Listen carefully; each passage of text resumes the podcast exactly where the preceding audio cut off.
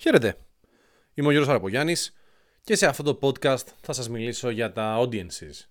Όταν λέμε audiences εννοούμε τα κοινά τα οποία μπορούμε να επιλέξουμε για τις ε, διαφημιστικές μας καμπάνιες μέσα από τα διάφορα platforms τα οποία σερβίρουν διαφημίσεις όπως για παράδειγμα την πλατφόρμα του Facebook, την πλατφόρμα του Twitter και ούτω καθεξής.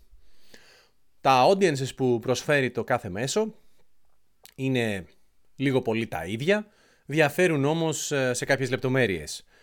Για παράδειγμα, το Facebook μας δίνει τη δυνατότητα να στοχεύσουμε τους χρήστες με βάση την ηλικία τους, την περιοχή τους, τα ενδιαφέροντά τους, ε, το τι έχουν ε, κάνει προηγουμένως σαν ενέργεια στο Facebook και το καθεξής, ενώ για παράδειγμα στην πλατφόρμα του LinkedIn μας δίνονται περισσότερες πληροφορίες αναφορικά με την επαγγελματική τους δραστηριότητα, σε ποια εταιρεία εργάζονται και πάει λέγοντας.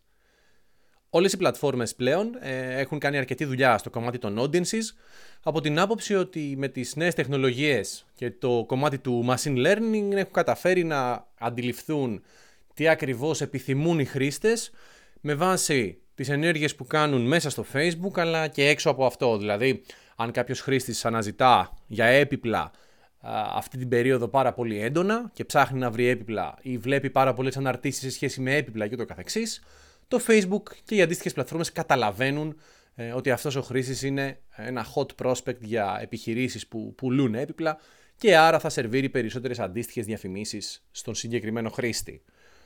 Το platform το οποίο είναι πιο εξελιγμένο από τα υπόλοιπα αυτή τη στιγμή είναι το Facebook που σερβίρει και τις ε, καλύτερες ε, διαφημίσεις σε σχέση με τα audiences από την άποψη της στόχευσης. Μπορεί δηλαδή να βρει καλύτερα την πρόθεση και το ενδιαφέρον του χρήστη σε σχέση με, τις, με τα ενδιαφέροντά του και τα πράγματα τα οποία επιθυμεί. Για περισσότερα νέα και tips, μείνετε συντονισμένοι στην NoCrunch.